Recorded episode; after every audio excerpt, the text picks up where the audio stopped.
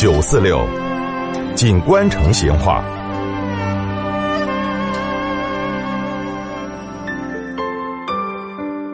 听众朋友，在过去那个老成都的茶馆后头哈，以前嘛经常听到说有吃姜茶的。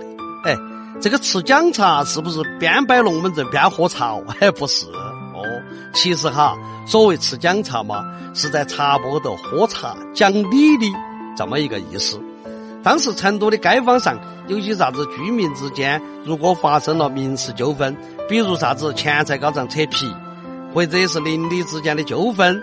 这个问题呢又不是很大，但是呢，咋个说也要分个是非，有个圆满的解决，所以呢，就出现了这个吃姜茶的这种办法。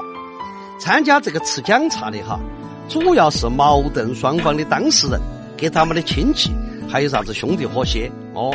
一般嘛是每方几个人，个别的嘛闹得凶的嘛，也有啥子每方十几个人的哦。这个两边的人哈，就找个最闹热的茶壶进去，是一方坐一桌或者几桌，中间呢坐的是双方请起来的调解人。这个调解人哈，一般都是由街坊上有点权势或者有点钱的人来充当的。哦，另外呢，多数的吃姜茶还会或多或少的有些看闹热的人。这个吃姜茶呢，通常人家也是有一定程序的哦。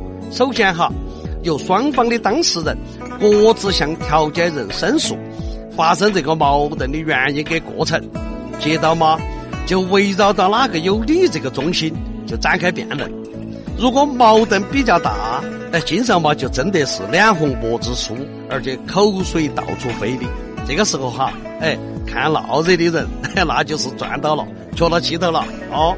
这个争论完了过后，调解人嘛就发言了。先呢是缓和气氛，说一些化解矛盾的话，再字斟句酌的做出对双方谁是谁非的详尽的分析，最后这个调解人才郑重宣布是检查的结果。理亏的一方，哎，也用不着啥子赔礼道歉，只需要把双方的茶钱给了，哎，那个就算是认错了。哦，一般说来哈。这个吃了姜茶过后的结果，双方嘛都会是比较认同的。但是呢，凡事也有例外。如果后台硬走，哦，解释无理，他也会变得有理。那么这种时候，一旦一言不合，双方就会争得茶碗乱飞、头破血流的。不过哈，这种不公正的时候，在当时确实还是少数。哦，要不然吃姜茶这个习俗。咋个会在成都存在那么久呢？好，今天嘛就摆到这儿，下次接着摆。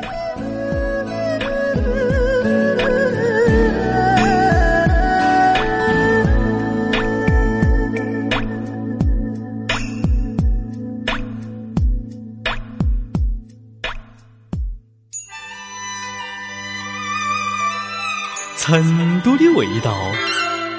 耶，硬是有点长哦。